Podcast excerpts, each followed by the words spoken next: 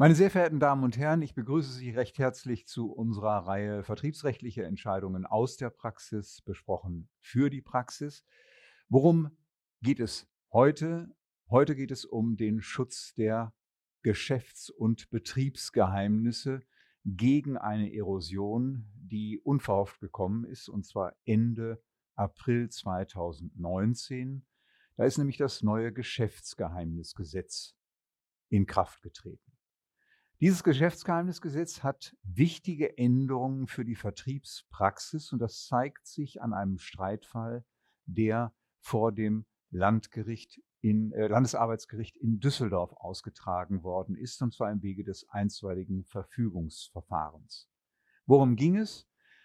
Die eigentlich übliche Konstellation, ein ausgeschiedener Vertriebsmitarbeiter hatte nach Vertragsbeendigung Kunden kontaktiert und äh, der Unternehmer hatte diesem Mitarbeiter zur Prüfung von Provisionsabrechnungen Kundenumsatzlisten überlassen.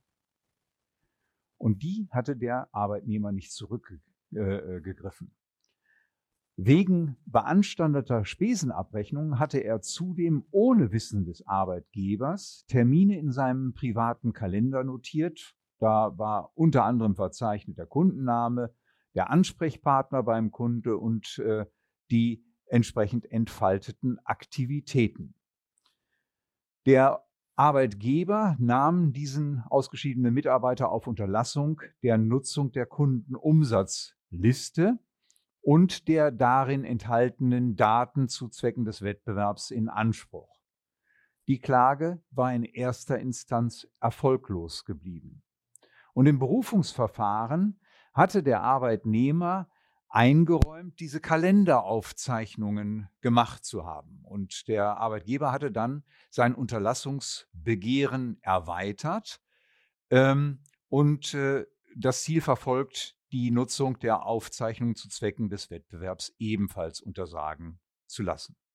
Und nur in diesem Umfang erhielt der Arbeitgeber tatsächlich auch Recht, also nur wegen der Nutzung der verwendeten äh, Aufzeichnungen. Das wäre nach altem Recht undenkbar gewesen, denn äh, auch eine Kundenumsatzliste war immer schon ein Betriebsgeheimnis und deswegen schützenswert. Das ist nach neuem Recht nicht so.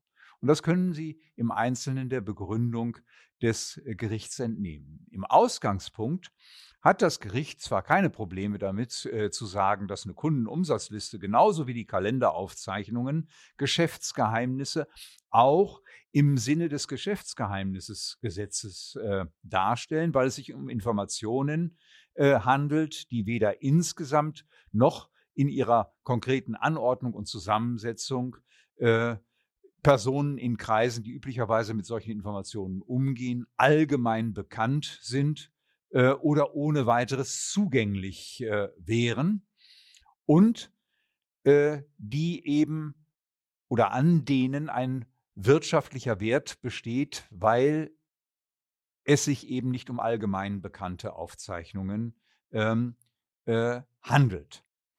Hm. Das gilt auch im Ergebnis für Kalenderaufzeichnungen mit Kunden, weil sie eben insoweit von Wert sind, als sie für die Kundenansprache von erheblicher Bedeutung äh, sind. Der Betriebsinhaber habe auch im Allgemeinen ein berechtigtes Interesse an der Geheimhaltung dieser Informationen. Insoweit sei also das Geschäftsgeheimnisgesetz gegeben. Nur, und das ist die erhebliche Einschränkung, Geschützt ist ein Geschäftsgeheimnis nach neuer Rechtslage nur noch, wenn es Gegenstand angemessener Geheimhaltungsmaßnahmen des Inhalters, äh, des, des Inhabers ist. Und äh, solch, an solchen fehle es. Das heißt also, wenn angemessene Geheimhaltungsmaßnahmen nicht geschaffen werden, besteht kein Geheimnisschutz, der durchsetzbar ist bei Gericht oder anders formuliert. Schutz genießt nur noch, wer geheime Informationen auch aktiv schützt. Nun können auch Vereinbarungen Schutzmittel sein, um geheim zu haltende Informationen zu äh, schützen, aber es reiche auf keinen Fall aus, so dass das Gericht, dass eine Vereinbarung des Inhalts getroffen werde, dass der Arbeitnehmer über alle geheimhaltungsbedürftigen Vorgänge hinaus schweigen müsse. Denn das sei eine viel zu allgemeine und viel zu abstrakte äh, Bezeichnung, als dass ihr gesetzlicher Schutz zuteil werden könne. Es sei letztlich eine Frage des Einzelfalls, welche Maßnahmen angemessen seien.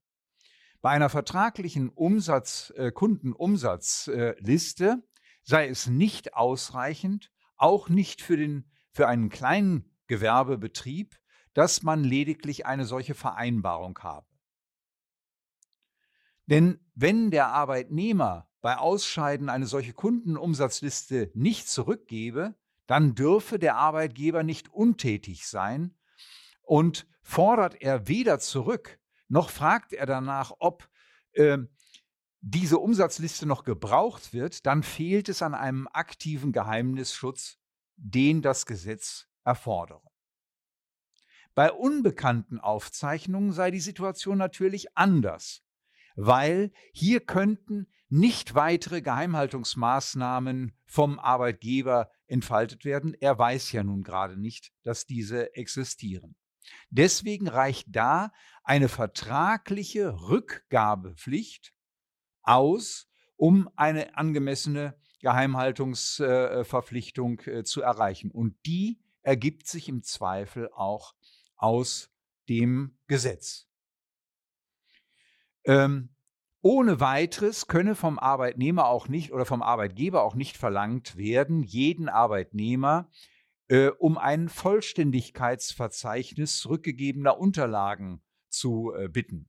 Und deswegen würde hier eben auch der Arbeitgeber Schutz nach dem Geschäftsgeheimnisgesetz tatsächlich äh, haben, denn ein Arbeitnehmer muss solche Aufzeichnungen über Kundentermine im Rahmen der allgemeinen gesetzlichen Herausgabepflicht an den Arbeitgeber ähm, herausgeben. Und deshalb hatte das Gericht im Streitfall die Nutzung der privaten Aufzeichnungen zum Zwecke des Wettbewerbs untersagt. Die Kundenumsatzliste, das konnte nicht untersagt werden.